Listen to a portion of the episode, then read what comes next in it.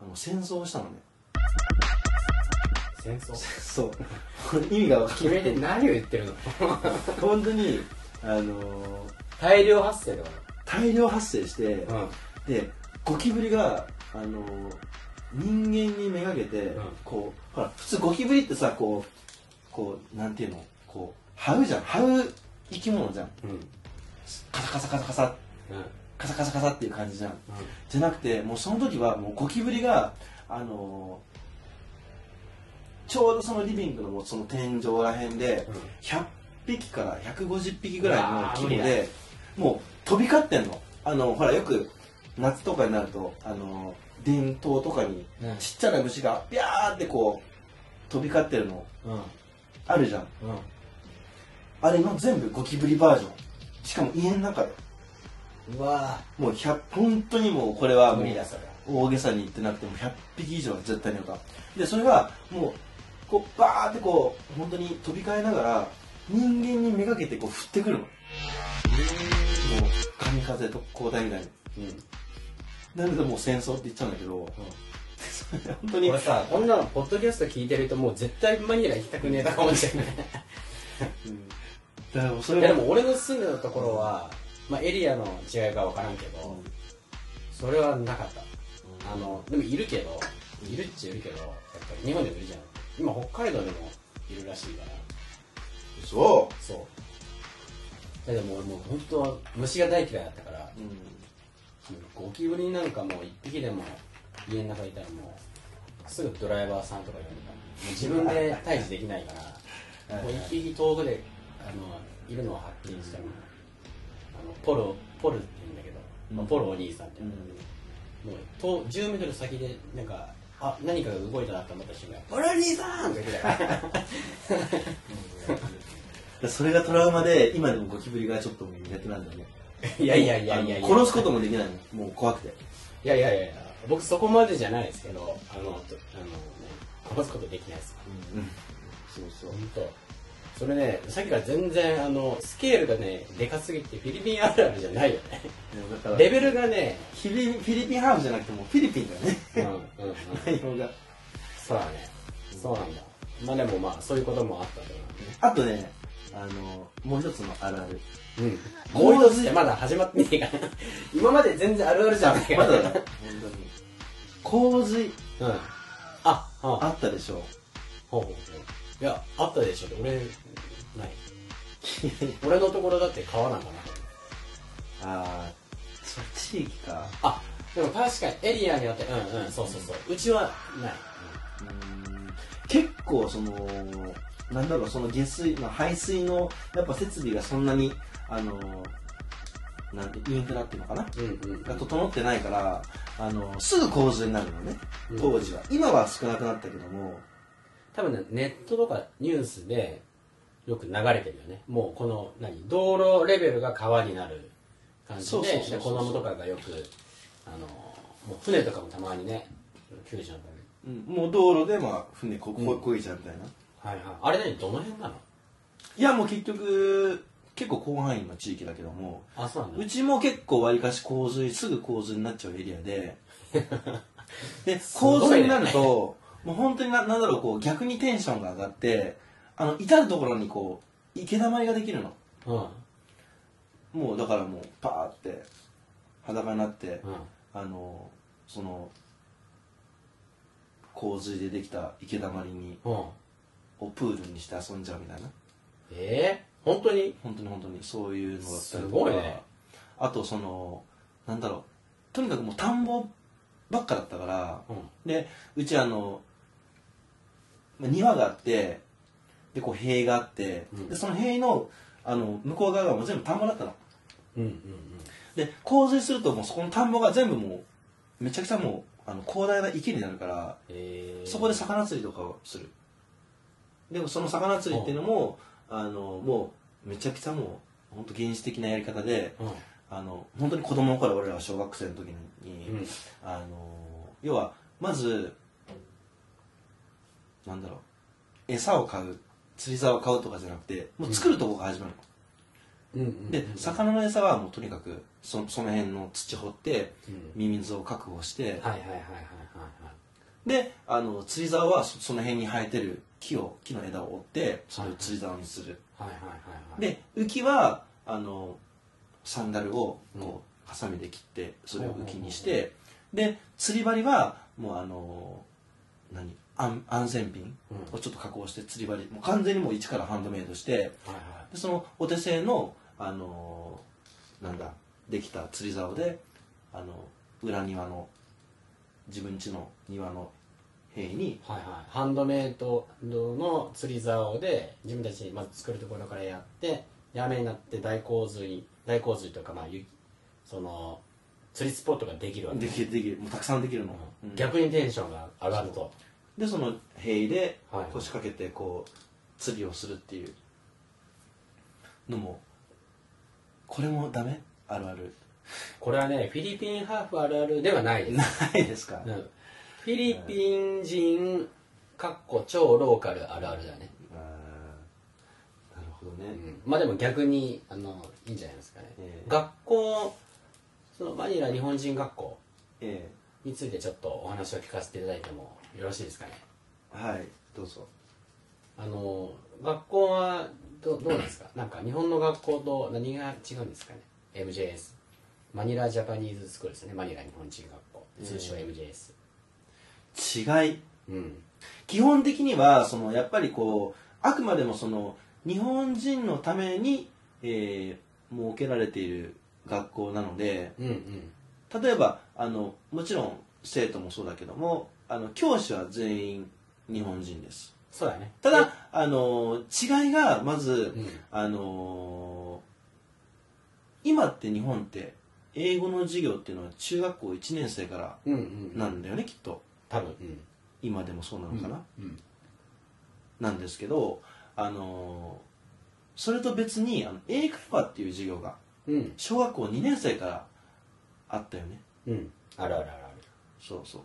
でその英会話の授業の時はもうそのフィリピンの先生がそうそうそうアメリカ人も一人いたよねいたっけうんいたいただからそのえっ、とマニラの、えーマニラ日本人学校の場合は基本的に中では日本の勉強日本のスタイルで日本人の先生が教えるみたいだからもう本当ってに、いう場所だよねそうそうそうだからもう先生も教師教員も日本人で環境も本当にもうその施設の施設というか学校内ではもう日本と本当にほぼ同じただその授業がやっぱちょっと違うのが小学校から英会話をがあるぐらいかな、教えているうんでそのそれは英語の授業とはまた別なんだよねで、えーあとさなんか体育の授業とは別に水泳の授業があったよねいやそれはもう日本でもそうだよで違う違う違う違う体育の授業の中に日本は水泳やるじゃんでフィリピンの場合は多分体育は体育水泳は水泳じゃんあそうだったっけうんそうだと思うよでそのあ運動会そうだそっかそっかあの、体育会とか運動会とは別に水泳大会もあるじゃんだってああったねうんそっか日本は夏季しか水泳ができないもんねそうそうそうフィリピンの場合はもう年中冬だ一ろうが 年中一年中水泳があったからね、うん泳げるからそうそうそうそうだから体育の先生と水泳の先生も違うじゃんあー水泳は佐々木先生じゃん、そうだね、うん、若上先生名前言っちゃいかんかそうそう水泳は水泳の先生がいて彼らは体育を教えないで体育の先生は水泳を教えないんだよねうん、確かにねそうそうそれはね多分日本と違うと思うんあとはなんだろう、まあ、小中が同じ校舎内にあるっていううそうだねだから中学生と小学生一緒に遊ぶもんねそうだねまあ、一緒に遊ぶってことはないけど、まあ、家が近かったり仲がいいと、そのイベントというかその文化祭や体育祭とかそういうのはもう全部小中合同でやってたよね、うんうんやってたやってた、そうそうそうそうそうだから学校のイベントは小中一緒にやるんで、うんまあ、生徒が少ないっていうのもあるかもしれないけど、うんまあ、少ないと言ってもまあまあ言うけどであとはその、えー学校の入り口には必ずそのショットガンを持った だからセキュリティ上いるよねまあそれはもうフィリピンの特性だねだってうんもうコンビニでももうとにかくもう全てのそういう公共施設にそうそうそうあの銃を持ったうん警備員っていうのはもう必ず配置されてるからガードマンさんだよね、ガードマンさんがね、まあ、セキュリティみたいな感じの人だよねもうスターバックスにもいますからいますね、うんそうそうそうこれフィリピンあるあるでだよねあとねあのーちょっとこれは羨ましいかもしれないんだけど学生さんにとっては、うんあのー祝日って学校休みじゃんうんうんであの日本人学校の場合はうん日本の祝日とフィリピンの祝日を、うんがどっちも休みみたいなだから休みが多いの多いあそれ俺覚えてないわあれでもさ土日日本の日本って土日休みだっけ学校そのゆとり教育をになってからは土日休みそうやねそれまでは確か土曜日は午前中まで午前中そんまなでフィリピンは土日休みだったもんねもともとずっといや覚えてない俺もまあよく覚えてないけど、うんそうそうえー、違ったような気がするけどなあれ土曜日あったっけ学校午前中だけあっあったあたかなわかんない、俺全然まあ、覚ちえてょなっい、とそれあはだけどなんか時間がでもやっぱ日本とはやっぱちょっとなんか違ってたと思う時間が、うん早く終わるか遅く終わるか土日がどうだったかちょっと覚えてないけどまあそれ以外はわりかしまあ結局その日本のうん学校あでも小学校1年生だけは日本でやってるので、ちょっとまあ覚えてないんであれだけどそんなにそんなに大きな違いはないんじゃないかなと、で食事はあの小中弁当なんだよねお弁当だねそう近所にコンビニもないうんし、あの学校内からまず出ることはないからう、んで、えー給食とかはないよね、基本的にまあ、あとはそのその登下校がそのスクールバスだったよね、あそうそうそうフィリそピうンはそうそう遠い人はねまあまあまあそうだねそのうちはもうある徒歩あの僕の家はもう徒歩のビレッジ内だからねそうそうそう場所だったんでだから車が一番少ないのかな、で、まあほぼバスだよね同じ方面の人ビレッジごとにそういうそうだねだからその MJS のビレッジ内のに住んでる子たちはもう徒歩圏内で、うんでビレッジ外のまあね都市近郊っていうのはもうスクールバスでうんあの地地区分けされててうんうんで俺みたいなちょっとそのイレギュラーな人はもううん各人でうんうん車でうんうん来てたなそうだねうんいやー懐かしいですねうんいやーどうですかあの頃に戻りたくないよねいやでもまあ楽しかったけどねあ本当それはそれで貴重な経験だよね、貴重だよねだからもう本当になんていうのかなこうやっぱり見えないよねそういうもう生活の中にこう溶け込んでたので、まあ僕たちは特にねうんうんだから大人になってからそういう、まあ、表向きにしか見えない部分で、まあ、そういう、ね、観光に行くっていううん感じじゃんそのそうだねみんなが見えてる、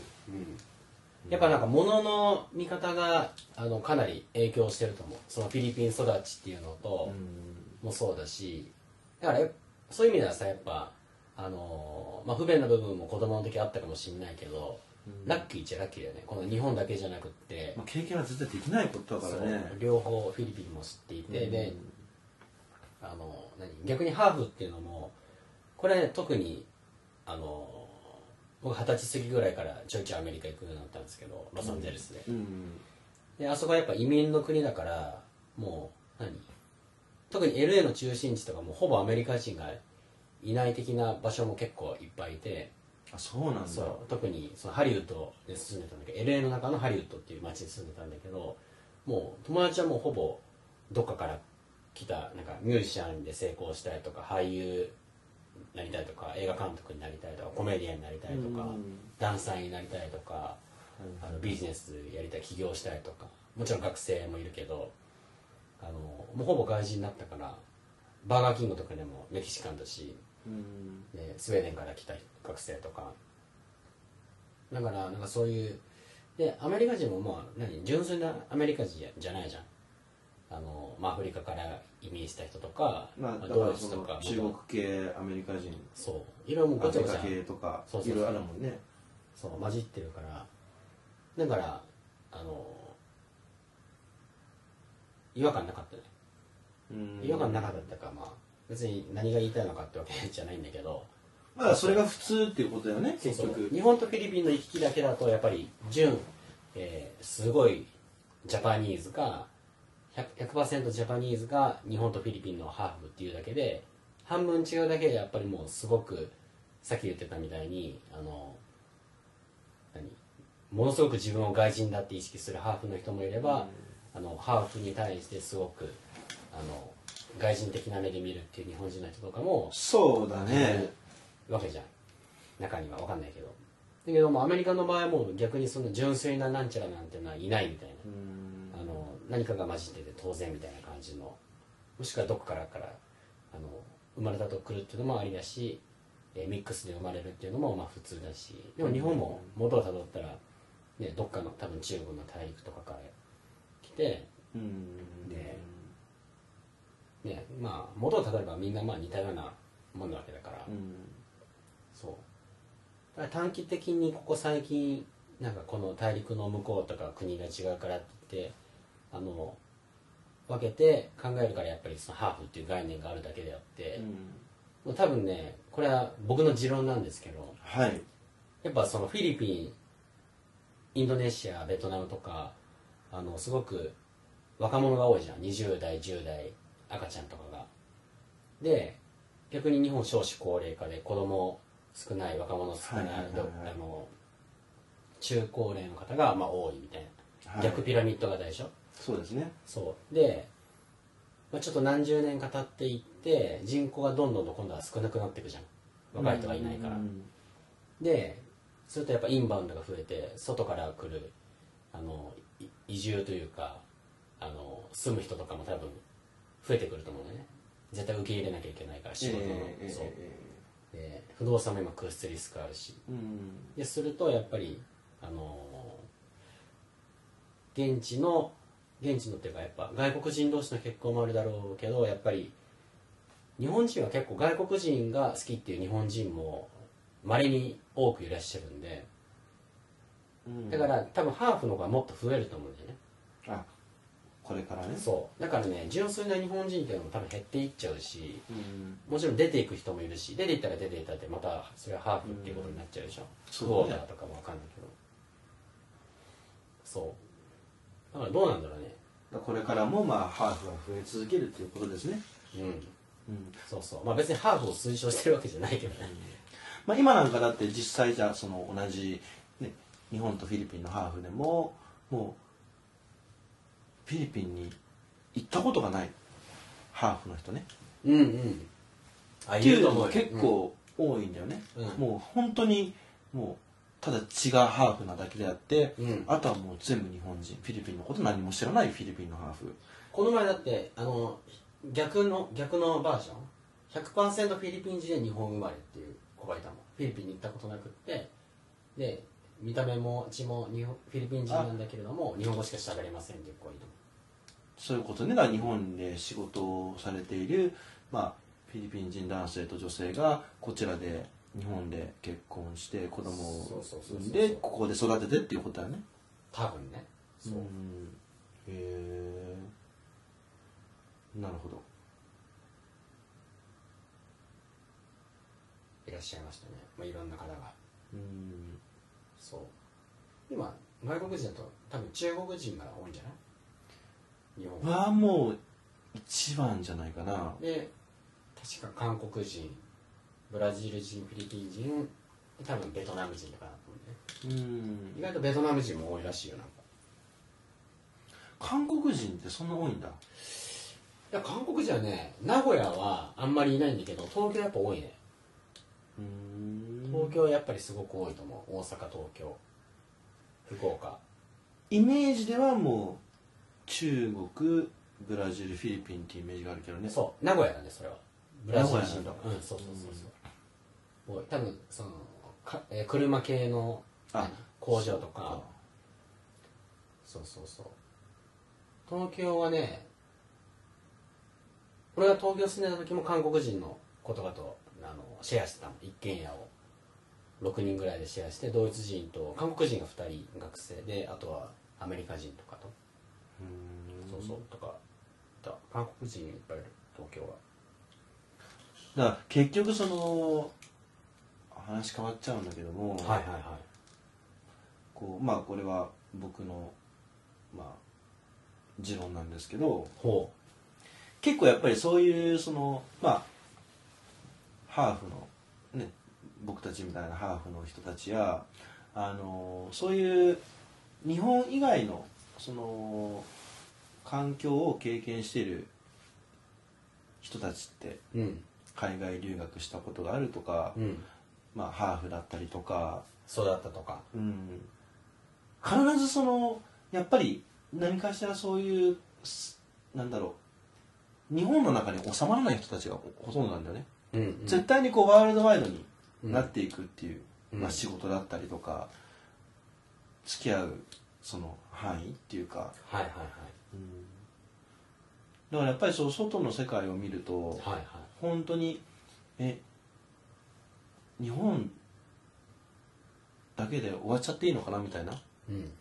ていうのが絶対みんな生まれるのかなっていううんうんだから実際やっぱりあの僕たちのね同級生もうんまあもちろんそれはハーフの子日本人ピュアね日本人の子含めて何かしらやっぱりそういう世界に携わるっていうかグローバルな人たちって多いじゃんうん多いもうましてやもう国際結婚しちゃうとかうんうんだから結局その外の世界外の世界っていうかその日本以外のうん何かを経験するとすごい視野って広がるんだよね、なるほどうん、だからやっぱりねまあ実際僕も結構海外旅行が好きでほうこれはですね実はあの一つのテーマがですね旅行なんですけれどもあちなみに、はい吉川君はあの旅行どんなところに行かれましたか今まいでやあのーまあ言っても十数カ国なんですけど、うんまあアジア圏内がほとんどですかね、へえんか好きなところなんか2つ3つい、やーありまましたらあねフィリピンはまあね置いといて、うやっんぱり結構近いんだけど、うん香港はすすごいお好ーき香港はどの辺が好きですか香港はどんなところがあのーどの辺なんだろう街が好きだねおー結構あの何騒がしいというかちょっとわちゃわちゃしてます夜の街が好きだね、うんうん香港に関してはだから小綺麗な感じじゃなくってなんていうか賑やかっていうのもまあちなんていうんだろうなんかちょっとこう独特なあれうんうん街並みなんだよね香港って、はいはいはいだからまあ結局やっぱりこう世界中から人が集まる街じゃん、うん香港って本当にもう全世界中もうヨーロッパ系アメリカ系ねちもちろん中国系日本人うん東南アジア本当にこうみんなが全世界の人種がは香港に集結してやっぱいろんな人とこう知り合うし、いはいはいはいね、じゃあ飲み屋さんに入りますと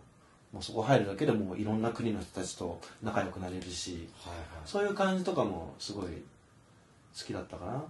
えあともーまうあ、そう行った時が楽しかったということですね、うんすごくなんかえー他の国は他の国は基本的にはその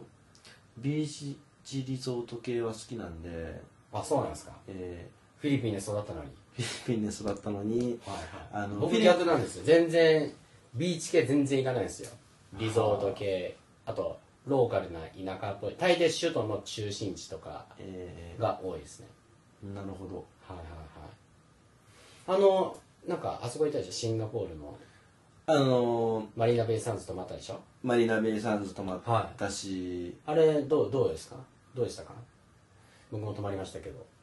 い、やまあ確かにその、まあ、話題性がね当時はいあったし、結構そ のマ話題リーナベイサンズスマップの時スマップの CM の時だったはいよはい、ね、あの元携帯会社の、うん今は亡きスマこッれプさんの見てないんですけどあれですよねあの、まあ、マリーナベイサンズ一応知らない人のためにこのでっかい3つのビルディング、まあ、ホテルの上にでっかい船みたいに巨大なプールがある、まあうんうんあのホテルですよね地下がカジノになっていてでそこでス、えー、スマップが某携帯会社のあの CM を撮影したっていうので日本じゃそういう認識ですね、うんうんそうでその、まあ、屋上ではいプールがあってバーもあってうんですごくなんかこうそこに泊まったらもうそれがステータスみたいなはいはいはいところはあったけどもはいでもやっぱりビーチ系がビーチリゾートに走っちゃうんだよねあそうですかうんそれはやっぱりフィリピンの地がそうさせるんですかねいやまあそれはもうフィリピンの地というかもう海を欲するんだ自分のもと DNA がもとそういうのが好きなのかなっていうあそうなんですか、うんだから結局そのフィリピンにいた時もなんだろう結構そのフィリピンにはあの、世界有数のビーチリゾートでうんあの、まあ、ボラカイうんボラカイ島、うんあとはそのエルニドエルニードね、はいこの辺りがもうかなりもう世界的に有名になってくるんだけど、うんほうどっちも行ったことないんですよ、ほうほう、あれ修学旅行はい行ったよねセブですセブ僕たちマクタンとあのそう我々、えーマニラ日本人学校は修学旅行小学校かな中学校だ中学校2年生そう小学校の時はバギオってバいギうオちょっと北の山の方行って、えー中学校の修学旅行は僕たちはあのセブに行きましたよね、セブですねセブどうでしたかいやセブはあのそう修学旅行の時うんセブはね、あのー、2回行ってるんですよ修学旅行の時と、うんあとその、まあ、個人的に旅行で行ってるんですけども、はいはいはいあのーやっぱり海は本当に綺麗でしたねあそうですか、うんセブはい今のところはそのセブ島の、うんあのーなんていうんですかねまあセブセブ島自体は結構わりかし都会なんですようんただそのマクタン島にこうリゾートがあるっていう、であのーオプションの時にオプショナルツアーでアイランドホッピングっていううんうん結局その無人島がこうたくさんあるんだよねうんうんこれをこうあの船でこう島を巡っていくっていううんうんオプショナルツアーの中にあのサンドバーって言ってうんあの知ってますかサあのンドバー海のサンドバーってまあ字のごとくですねそういうことなのかなあの海のバーですよねあの砂のところにある海の中のだから結局そのなんていうんですかねえっ、と干潮っていうのかなはいはいはいあの潮が引いた時にそうそう出てく引るいた時にしかこう出てこない島、うんうんもう本当にこうなんだろうもう直径それこそもう20メートルぐらいしかないうん島が出てくるの、うんでそこでこう潮が引いてる時まあ本当にその島自体が一日の中でもうその23時間ぐらいしかもう現れないはい島で、でそのタイミングを測ってあのー多分本当にもう20メートルぐらいしかないから何も施設もないよね、であのそこにパラソルを立ててそこでまあランチを食べるっていうはいはい感じはのいことをやったんだけども、そこの海がもうとにかくめちゃくちゃ綺麗だったね、えもうー、どこの海よりもそこがあじゃあそれ修学旅行の時じゃなくて大人になってから行った時にそうだねそうだよね 小学中学生がサンドバーなんて行かないようんこれがまあ4年前ぐらいの話なんだけど、本当にこうもう海の中に入っててもこうこの透明度というかもう陸にいる時と同じ視界はいはいそれはもう本当にすごかったねなるほどうんそれはいいですねちょっと行ってみたいです本当にまたちょっとその今もうすぐゴールデンウィークなのではいはいはいちょっとどこに行こうかなとなるほどどこの海外してみようかなとはいはいはいあれフィリピン行くって言ってなかったのつもりなんだけども、うんちょっと待てよとうんもう少し行ったことないとこ行きたいなっていう、うん今あの気持ちになっててあいいじゃないですか、まあちなみになんか行ってみたい行ったことなくて行ってみたいところとかはあの候補はどこがあってるんですかえそれは現実現実考えてですかいや現実的非現実的非現実的、うんいやもうそうなってくるともう本当にあの南極とか行きたいし南極南極行きたいしあのアマゾン川行きたいしグランドキャニオン行きたいし旅行旅行ですよ あ旅行うん旅行であ本当にもうとにかくあのーなんだろうもう秘境はいはいはい秘境に行きたいんだよね、あーあーあの綺麗な絶景系もう本当にもう絶景もそうだし、もう過酷な環境の地球を感じる自然のそうエネルギーを感じるもう人間のパワーが及んでいないようなはうんまあ本当にパワースポットなのか、いはうんいなるほどねだねああそうなんですかはいいやいいですねだから本当にかいちくんははいはいやっぱりまあ僕の知ってる人の中でもうん確実に一番海外に行ってる人なんでね、はいはいうん、1年の半分以上は多分いるんじゃないですかはいいやそうですねもうほとんどですですよね、はいそれはもう本当に羨ましいとは思う、なるほどいやもう全然僕もまだまだなんでうんえ頑張らないといけないなっていうふうにあの思ってるんですけれども、はいちなみにそうしましたらですね若干話が変わるんですけども、はい今僕たちはあの名古屋で喋ってるんですけれども、まあ、あの名古屋市の名古屋観光ホテルっていう境にあるですね、まあ、古いあの、まあ、天皇陛下とか結構有名な人とかが昔から名古屋来ると、まあ、宿泊するようなあのローカルなあのいい感じのところなんですけどちょっと名古屋トーク行ってみたいなと思うんですけど名古屋トークですかはい、吉川さんはあのもともと栄の錦、まあしえー新宿でいう歌舞伎町のようなエリアであの働いてらっしゃったじゃないですかそれ話すそれ話しちゃうはい、よろしければ少しそのお話 をですねあの聞かなかなか聞く機会がないものですから僕はあんまり認識詳しくない